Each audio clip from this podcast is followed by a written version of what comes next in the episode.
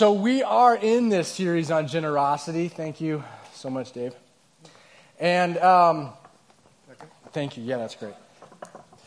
And we want to we want to go a step further today. We want to take this conversation a little bit further and in a slightly different direction uh, because we are convinced that, that true generosity in our world and in our life is what makes people pause and take notice. Because in a self seeking, self absorbed culture, that is what's normal. What is not normal is when you self sacrifice, when you put someone else ahead of yourself, when you use what God has given you for the sake of others. That is crazy. That's what people celebrate and notice. That's what stands out. And that is one of the ways that we are going to have an impact in our community and point people toward a God who loves them so much. Because that's the kind of stuff that stands out. Uh, I put, if you have your outlines, grab this. I put at the top, manage the gift of life so that you can give the gift of life. I was talking with somebody recently, and we were talking about the difference between time management and energy management. You've probably heard plenty of people talk about time management. Time management, you look at your schedule, you try to figure out, okay, what are my A, B, C priorities and how do I make them work? Energy management, you want to think about this that you have one life to live, and you have the health that you have right now. Uh, how, how many people spend their entire life trying to build their wealth? So they spend their health to build their wealth, and then they spend the second half of their life spending all their wealth just to hang on to whatever health they have left right? You have energy, health. If you're even here in this place, you have some of it. And the question is, how are you using it? It doesn't matter if you're 14 or if you're 94. You have whatever God has given you now for a reason. Are you intentional about how you use your energy? One of the things to consider is do you get energized during, during doing certain things? And how can you spend more time doing the things that give you energy? The things that you do that you feel like you come alive. Like the chariots of fire runner that he says, When I run, I feel God's pleasure, right? What are the things that you feel God's pleasure? What are the things that you feel like God has made me for this? And are you building your schedule around it so that you're getting energized by that, so that you're doing the things that God made you to do? Or are there people in your life that give you energy, that bring energy to you? Hopefully, that is this on Sunday, but it shouldn't only be this. Hopefully, you are connecting in a life group, rooted group, and you are getting energy from other people who are also pursuing the things of God and the things that help you be who you want to be. And you might need to think about minimizing the time that you spend with people who are draining your energy because you only have so much, right? We're going to talk a little bit today about how you spend the energy that you have because you only get one life.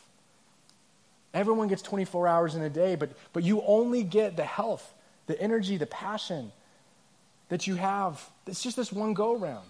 Are you being intentional about how you are spending that? We're going to look at Ephesians chapter 2 to get started. What I do on your outlines is we have a general kind of passage, just this Ephesians chapter 2 passage, and then I take implications you see in bold underneath those. Those are the implications that I'm pulling out of that passage, and I'm supporting them with a couple of verses under each one. Because did you know that you can make the Bible say anything that you want, practically? If you want to justify some behavior or if you want to go and you want God to tell you that you're doing something, you can probably find a verse or word or something like that that you can pull out and say, no, no, no, no, look, look, look, look. But what we want to do is we want to find the consistent themes in Scripture that God would want to speak to us to say, hey, no, no, no, this is, a bar, this is the story of God. He keeps saying this over and over again. We need to get it. And this is definitely one of those things. Ephesians chapter 2. As for you, you are dead in your transgressions and sins, in which you used to live and follow the ways of this world and the ruler of the kingdom of the air, the Spirit who is now at work in those who are disobedient.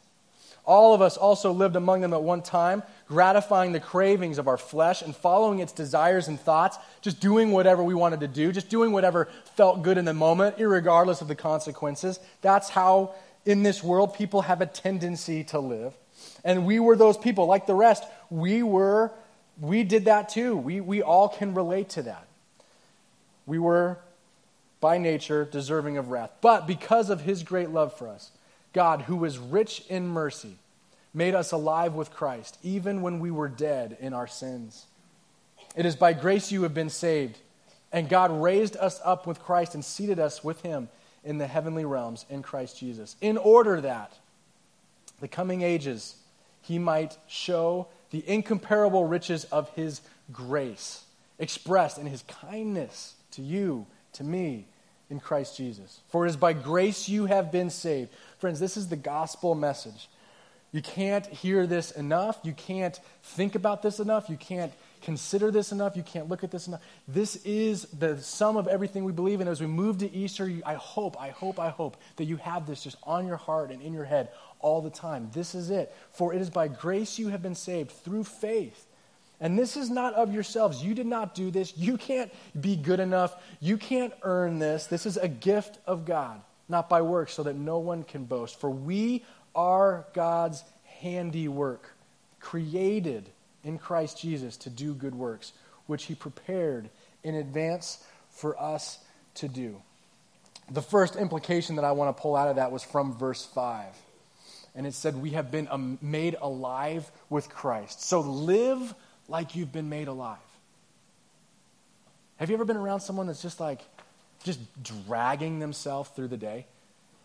And that's just not like one bad day. That's like the consistent way that they do life. Just, just has like no hope, no energy, just kind of like dragging a foot through. And you wonder, what do you, I mean, you only get this one life. What, what are you letting get in the way? What are, you, what are you letting confuse you? What are you letting prevent you from making the most of today? If you have had an encounter with this Jesus, if you have understood his message that he came and he died so that you could live, you should act like you're alive. You should, you should live like you've been made alive. Look at this verse in 1 John. It says, We know we have left death and have come into life because we love each other. Whoever does not love is still dead. So there's a test. If you, if you want to look at your life and you say, I want to, so evidence that I have moved from death, from death into life, that I have made this jump and I'm living with Jesus and his love is in me, is evidence of that is whether I love other people. If God's love is in you, the expression of that is loving other people. Have you heard it said that the greatest tragedy is not dying, but it's never really living? So, live, we are called, we are invited to live our lives alive because of Christ. And that out, the expression of that is loving other people. Now, I know people who have come to church a long time and, and they've come up and they know all the right stuff up here, but their lives don't reflect it. You, you, you, say, you know, to someone that says they believe in all the right things, and you have to tell them, you should inform your face because you're, you're giving me, I'm, uh, you're making me sad just like hanging out right now and being here, you know, or, or whatever it is. So we want to be people who are made alive in Christ. I, I will continue, you know, we will be a people who will continue to push, to continue to do stuff because we are convinced that just sitting and knowing and, and hearing and receiving is not enough. We have to put His truth into action. Those are the people that we will be. People changing this community because he because his love so fills us, consumes us, and compels us to love other people, to do something with the time and the energy and the health that we have. I, a couple of years ago, no, several years ago now, I was working with a guy and doing some corporate training. So we would go in and we would meet with the executives and we would help them get from here to here and you know, inspire, encourage the personnel. So one of the companies that we worked with, we, we go and we sit down and we're meeting, and executive after executive, and person after person, they keep mentioning this one guy named Russ. And they say, man, Russ, if we just had more managers like Russ. Russ embodies our values. Russ, Russ makes this a better place to live and to work. Russ, oh, this, Russ, this. And so me and my colleague, we're like, let's introduce us to Russ. Where's Russ? Like, quit holding out on. We want to meet Russ. And so we worked it out at the end of the day that we got some time with Russ, and we said, Russ, we just keep hearing all these great things about you. Everyone who works with you loves you and thinks you're amazing. And as you walked into the room, you got it. Like his eyes sparkled, and he just hand was out, and you just, it went from corporate setting to like you're in a living room. You just loved this guy. And you wondered, what is it about this guy? And so I asked him, what is it about you, Russ? Why is it that you are, are the way you are and having the impact that you're having on your company? And he goes, Well, I haven't always been this way. Actually, it's, a, it's an interesting story. You want to hear it? I was like, Yeah. He goes, Well, I have a 12 year old mentor, and he changed everything for me. He goes, In fact, I used to be terrible. I mean, the definition of depressed, drunkard, um, feeling sorry for myself. And he goes, it goes back a little bit further. I, when I was first married out of college, and I was so excited, we, you know, met the love of my life. We get married, and in our first year of marriage, she's killed in a car accident. And I immediately began to distrust God. God doesn't care about me. My life is cursed. He just wants to rip the things I love out from my life. And he says, So it, it took me some time before I wanted to get in another serious relationship, but finally, I kind of let my guards down a little bit, and I did, and I ended up getting married again. But I also always had in the back of my mind that this could be taken from me. You know, God isn't for me the things that I love get ripped away. And so I kind of held her at arm's length. But the more we were together, the more I started to think, okay, maybe this is going to work. Well, we got pregnant. And immediately when she tells me, the thing goes off in my head that says, this baby isn't going to survive. God hates me. This is going to. Sure enough, they deliver the child. The child, I don't remember what was wrong with him, but he didn't leave the hospital.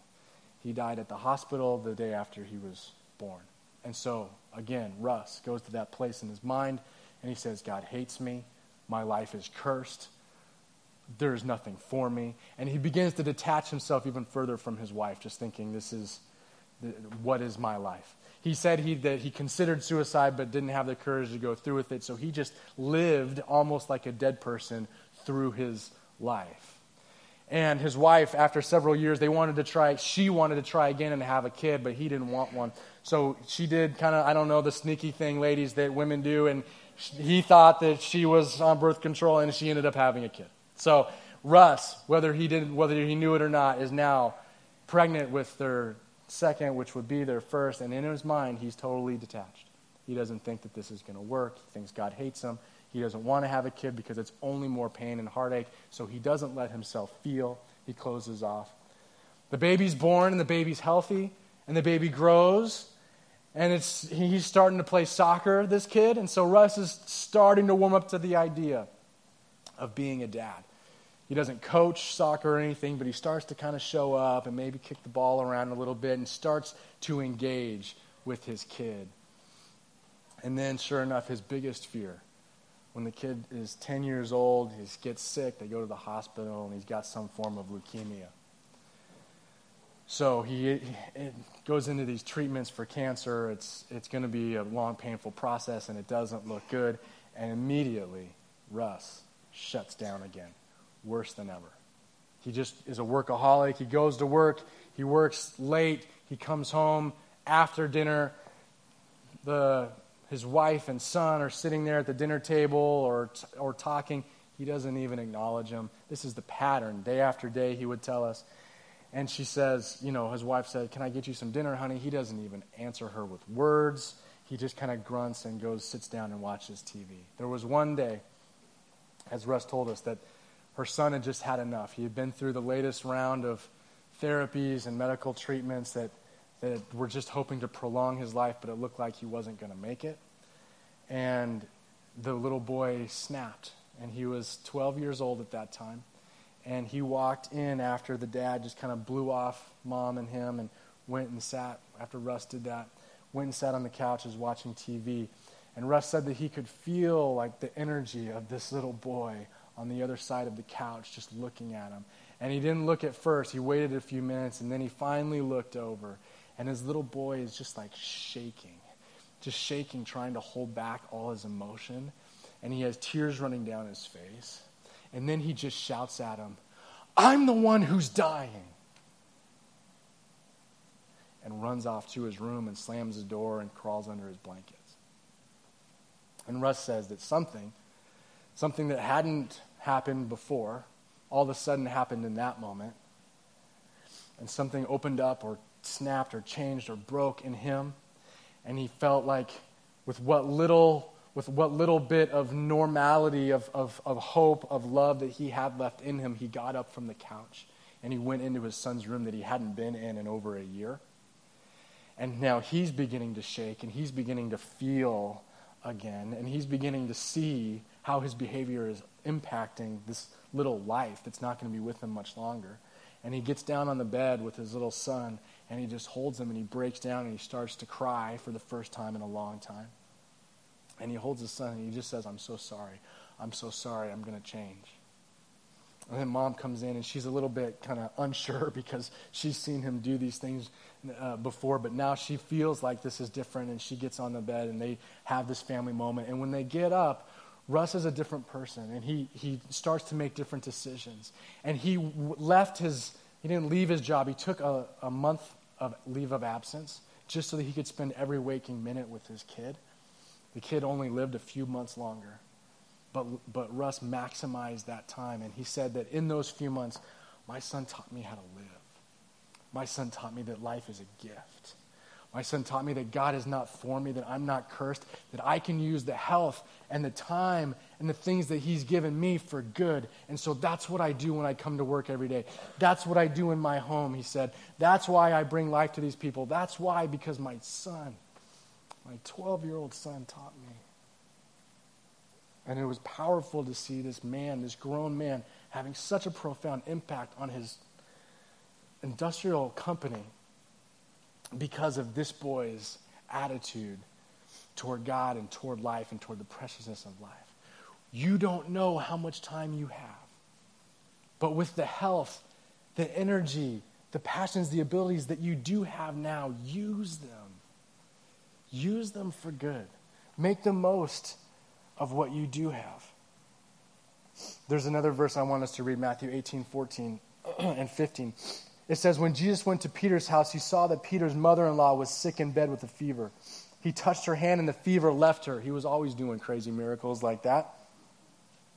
Then, look at what she did. Then she stood up and began to serve Jesus.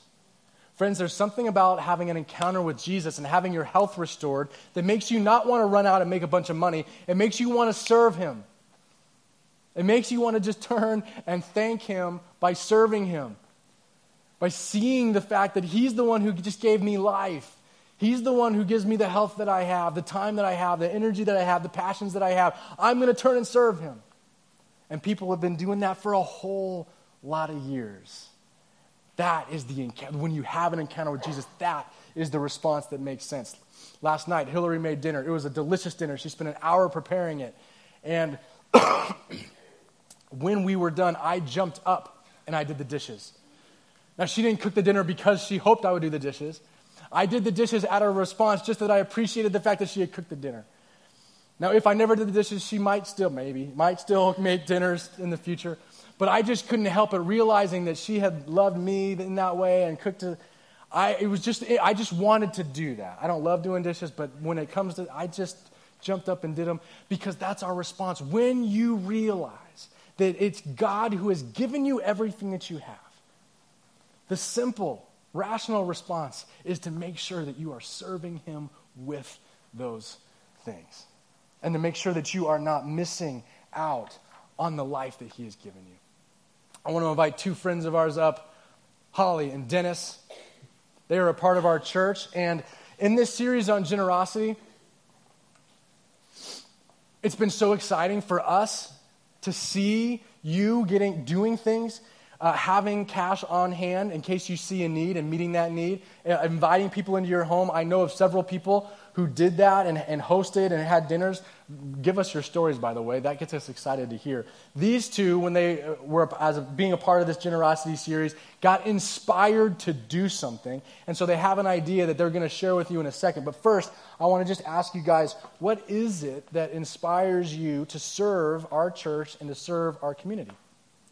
Good morning, everyone. Um, I am just inspired just because uh, as I said during the first service, I've lived in Huntington Beach most of my life, and I live in a really nice area. I have great parents, and I have a great sister, and I just feel really, really blessed. And living in Huntington Beach, I drive down the streets and I see a lot of different local businesses that need our support, that aren't getting the foot traffic that they should actually have. And so that inspires me to kind of create this project that we're in the process of that you'll hear about in a little bit. And then also, uh, I came, I came back to Mariners in the beginning of this year, and I didn't want to be just a face in the crowd. I wanted to make a difference, and I felt like this series on fearless generosity was the perfect time for me to come up and st- step up with an idea and just get involved in like any way I could and try to help attain that goal of the 10,000 or reach 10,000. So, yeah. Awesome. Thanks, Holly. me. What about you, Dennis? Um, well, there's just something about giving that just, just makes you feel so good, you know and um, and especially when you're doing it with family and friends. So for me, uh, when she brought this up as an idea, and I talked to her about it, my biggest thing was that I wanted to uh, to just get to know everybody, you know, get to know everybody a little more. And I think there's something about when you when you have a family that you're excited to come. So for instance, like a lot, like I know when I was younger, it was hard to wake up. I was like, oh, I gotta go to church. Okay, sure, Dad. Here, Mom. But when I go snowboarding, I'm up before the alarm comes on, you know. and so when you have fam- friends and family here, it makes you want to get up and it makes you want to go to church. And when people in our local businesses see us doing things like what we're going to be talking about, the cash mob, um, but not just like doing it, but with a smile on our face and engaging with everybody and talking like we're just truly friends and family, they're going to want to get involved, you know. So that's what inspires me personally. Awesome, awesome. So they came with an idea, and Holly said, "Hey, I think this could work. I know how you want to do. You want to do creative things to really serve and benefit our community, and let them know that we're here and that we really care for our community." And so, will you explain what a cash mob is and what we're going to actually be doing next week? Yeah. So I know in the previous weeks you've probably seen cash mob, and then we'd skip over it, and you guys were like, "What is a cash mob?" So uh, it's basically the same thing as a flash mob, if you've seen that. It's a large people or a large group of people that get together and they target local businesses, usually mom and pop shops that need support, need our local support and energy. Um, and so we're going to get a large group of people, and we've targeted these two businesses the Avocado Cafe, which is right up there. It's on Main Street. It's probably their second or third location. They've got a great menu. It's very healthy for you. So uh, you can either go there or we have another location, which is the Huntington Beach Farmers Market. Um, many of you have probably passed by that and haven't recognized it. It's now uh, a supermarket held by a small family. That's probably their only income, and they have great food that a lot of supermarkets don't have. And um, so basically, we just spend a minimum of ten to twenty dollars at either location. You guys can choose, and you either get a meal that is great, or you guys can grab some groceries and meet new faces and socialize, and yeah. What's great about this is that, uh, you know, a lot of us either we, uh, we all go out with our family and eat, or we go home and we eat. So this is a good way to get the family together. Even people that haven't gone to church, you can say, hey, meet us after church. We're all going to go to the Avocado Cafe and have a meal. Um, or I know everyone does some shopping during the week, so you could save your shopping for one week, decide to come here and uh, do your shopping here. Like, like Holly was saying, they have great, great, uh, first off, prices and a lot of places, like things you can't get in your no- local uh, grocery store. So it should be pretty cool. Thank yeah, you. Guys. So we're really excited, and we really hope that you guys will come out. It's next weekend. Uh, right after service, and it's going to be at 12:30 at both times. We're going to meet in front of each location, whichever one you guys decide to choose. Um, I'll be at one location, he'll be at another. And um, feel free after service to ask us any questions if you guys are a little confused. I know it's kind of a new concept, so. Love it. Love it. Thank you, guys.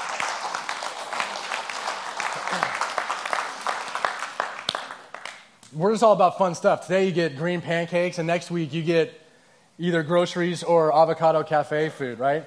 So hopefully you rally. I mean, really, this, this, you know, plan on doing your meal or doing your shopping at those places. It will be awesome. Why? Because we want to take this generosity stuff and put it into practice. You're going to have a meal and you're going to get some groceries anyway, so let's do it together. We'll give you some like uh, Easter flyers, and you can just mob over there and meet some new people that you didn't know and bless a business because we care about the community that we're in. So that will be awesome. We, and bring us your ideas. We, we like to just keep doing fun stuff that blesses our community. So, and appreciate their passion and enthusiasm. Have you heard of the Sea of Galilee and the Dead Sea in the Middle East? There are two bodies of water. One is the Sea of Galilee, it's up to the north. From the Sea of Galilee, water flows in to the Sea of Galilee, water flows out of the Sea of Galilee and into the Dead Sea. Sea of Galilee is vibrant and fresh. The, sea, the Dead Sea is dead. And if you ever go or you look at it online, you can't actually like submerge yourself in the water because it's so dense with salt that you just kind of buoy up to the top. And there's no living thing that can survive in it. It's the Dead Sea. It's the Dead Sea because while there's water flowing in, there's no water flowing out. Similarly, even though you're you might be here, you might, you might hear good things, you might believe right truths. If you are not giving your life away, you will slowly die from the inside. You were designed to receive and to give. If you are just a sponge, you're going to get bloated. and you're going to be like this Dead Sea that nothing can survive in. To be vibrant, to be healthy, to be fully alive, you need to receive and then you need to let that gift flow back through you to other people. That's the way this life is meant to work. That's the way God designed us. Our second implication that I want to bring to our attention is from verses 7 through 9. And it's to live humbly in grace. Because it's by grace you have been saved through faith, not your own works. It's nothing that you can do, it's a gift from God. So we should have that posture, have that attitude that it's humbly that we use our energy, our passion, our health that we have to serve others. Look at this next verse in Colossians. It says, Whatever you do, work at it with all your heart, as working for the Lord, not for human masters, since you know that you will receive an inheritance from the Lord as a reward. It's God that you are serving. You think that you're just going to rally because, okay, uh, they're good looking kids and they seem like they're passionate, and okay, Caleb wants us to do this. So you think that you might just be going along with the vision of Huntington, of our church to reach our community. You're actually serving your God. Do everything as unto Him. It's Him that you are serving. It's Him who has given you your health and your life and your passions. Use those, and when you do, you're actually serving Him. You think that you're just out there, you know, being nice and friendly, handing out donuts. You're actually serving God. You think that you're just standing at the, at the, t- at the doors. That's what those are. They're doors.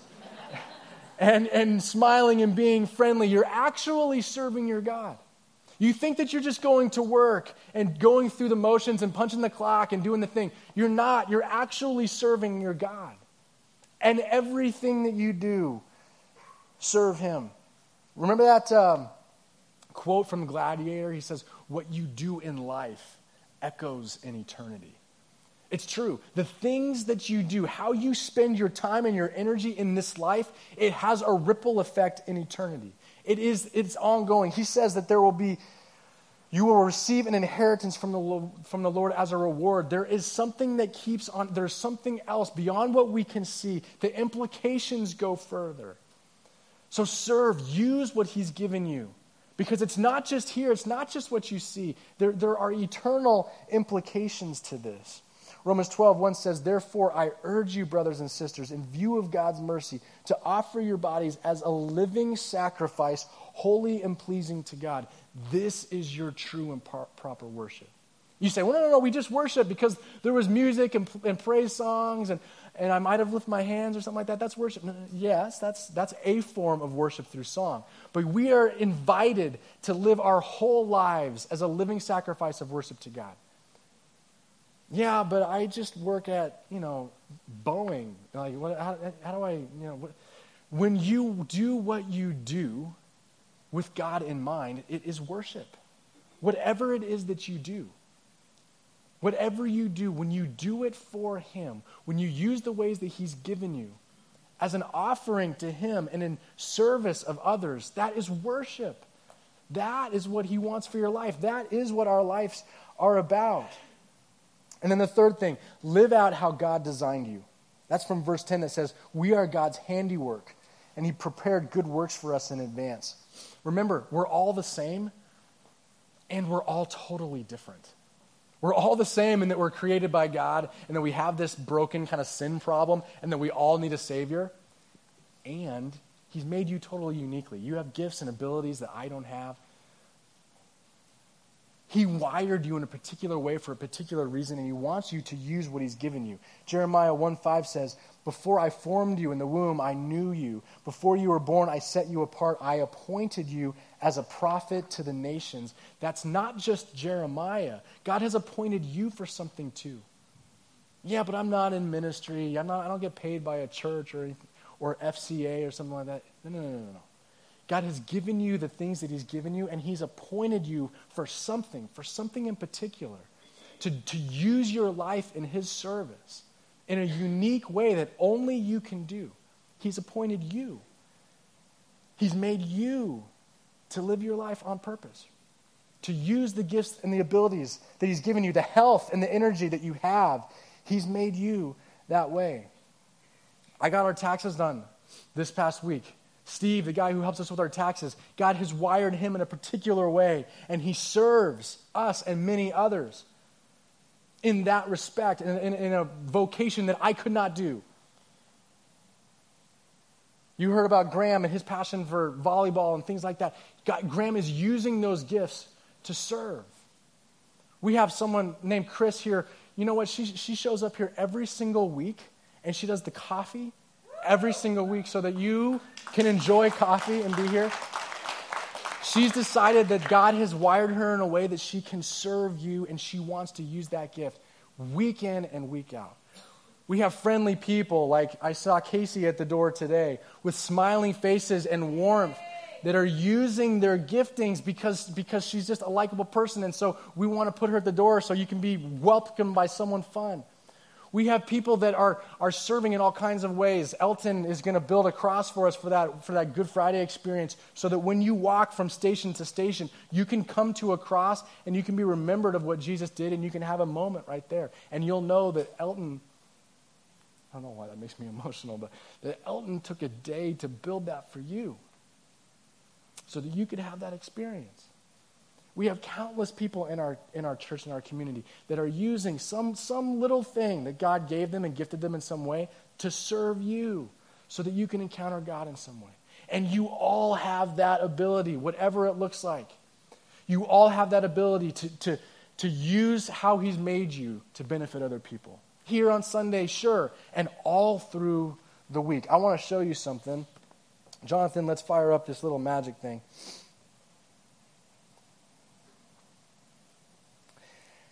This is kind of how we structure our church. We try to keep it really simple around here. We want everyone to come in, to feel connected. Most people come in through this on Sundays, the weekend service. Not everybody. Some of you came through because you heard about Rooted, or because you went to someone's life group and you thought that they were cool, or because you went and served with someone in the chili van or some other way, and that was the way you got introduced to us, and that's fantastic. However you get, however you get here, we want you to be a part of this experience. So there's obviously a bunch of different ways from setup and tear down to working in the back to working up here to on the patio. There's all kinds of ways that you can serve and use your giftings here on, on the weekend in this place. We also then want everyone to go through Rooted, which is our on ramp to life groups. You can serve by helping out with Rooted or by being a life group leader. And if you have leadership gifts, that would be a fantastic way once you kind of are a part of the community to get involved that way. And then we hope that our everyone, including each person in all of our life groups, are out then serving in our community, doing outreach type things. Like the chili van, like the cash mob, like tutoring on tutoring at uh, Pacific Ranch, or what? No, not Pacific Ranch, Pacific Courts. They're different uh, tutoring or u- using whatever gifts that you have. There's, there's so many opportunities, and there's, there's ways that you can serve in this community that we haven't thought of yet. And we need you to tell us what they are. There's ways that you might know about their There's things you might already be doing that we can invite other people to. And that's what we want to see. We keep impacting our community so that people can come back through, come on the weekend, get into a group, and do life together. And we keep doing that over and over again because we're convinced that that's how we grow. We grow in the context of community, and we grow as we do stuff. You will not grow. You will reach a saturation point if you just keep hearing and hearing and hearing. It's when you step out and put it into practice and put yourself out there and risk you know, whatever the fears are, that's when you really start to grow. And we want to invite you into that. That's a little glimpse of what it looks like so that you can be serving in all kinds of ways, in all kinds of capacities, all during the week.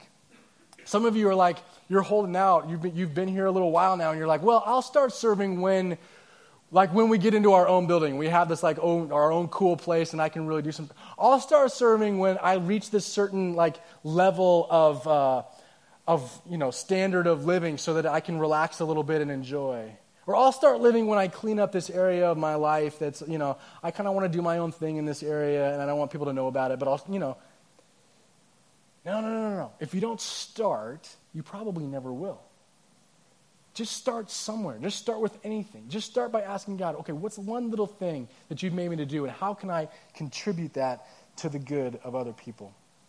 1 Corinthians 12, 6 says, And there are different ways that God works through people, but the same God. God works in all of us in everything we do. So there's no, listen, this is what people do. They go, Well, this is my work life, and this is my church life and this is my play time, and these are my school friends, and then, right?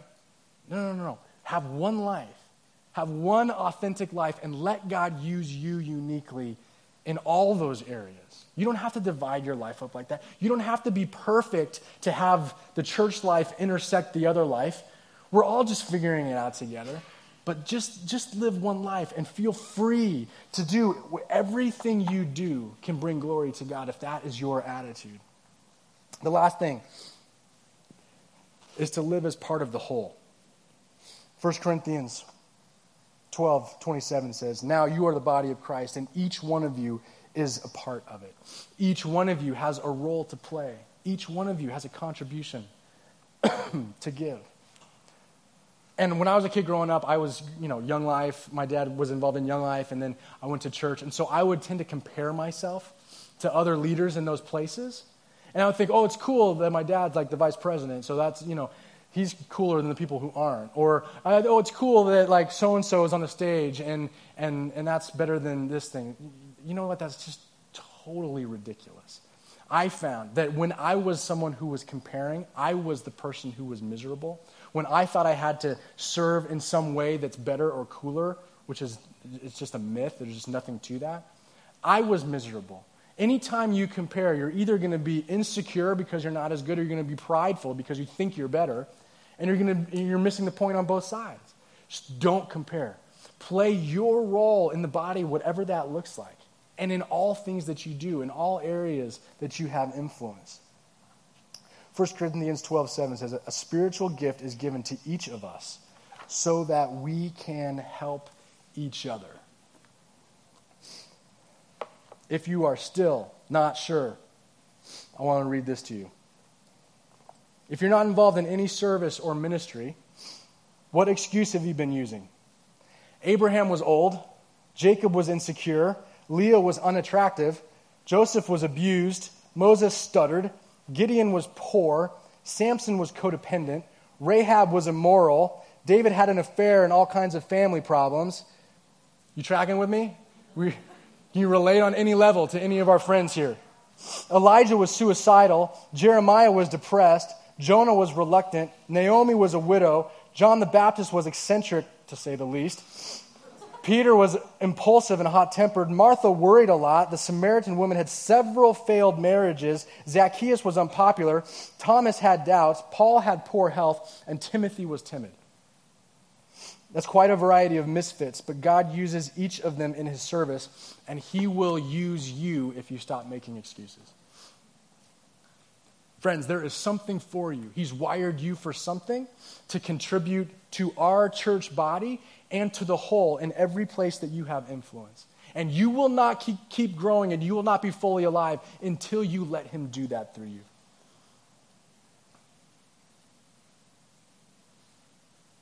I'm going to talk about the, you know, we got the pancake breakfast and we got a way, you know, that you can think about plugging into different ministry things out there. But first, I just want you to sit in this moment and just let God speak to you. I know many of you are serving in great ways. He might challenge you to do something else or different in that. Some of you, He's already talking to you, and you, you know some ways that you could contribute to the lives of people around you in some way. And it's time to just take that step. God, I just pray that you would give us the courage to respond to you. I pray that you would help us to identify the ways that you've made us, that they are gifts from you, and that you would build into, help us to build into our lives the, the capacity to time manage and to energy manage, that we can use our energy for the best stuff, for the stuff that really matters, for the stuff that will make an eternal impact, and not just the silly things that we, we tend to pursue with our energies in this life. Speak to us, God, in Jesus' name.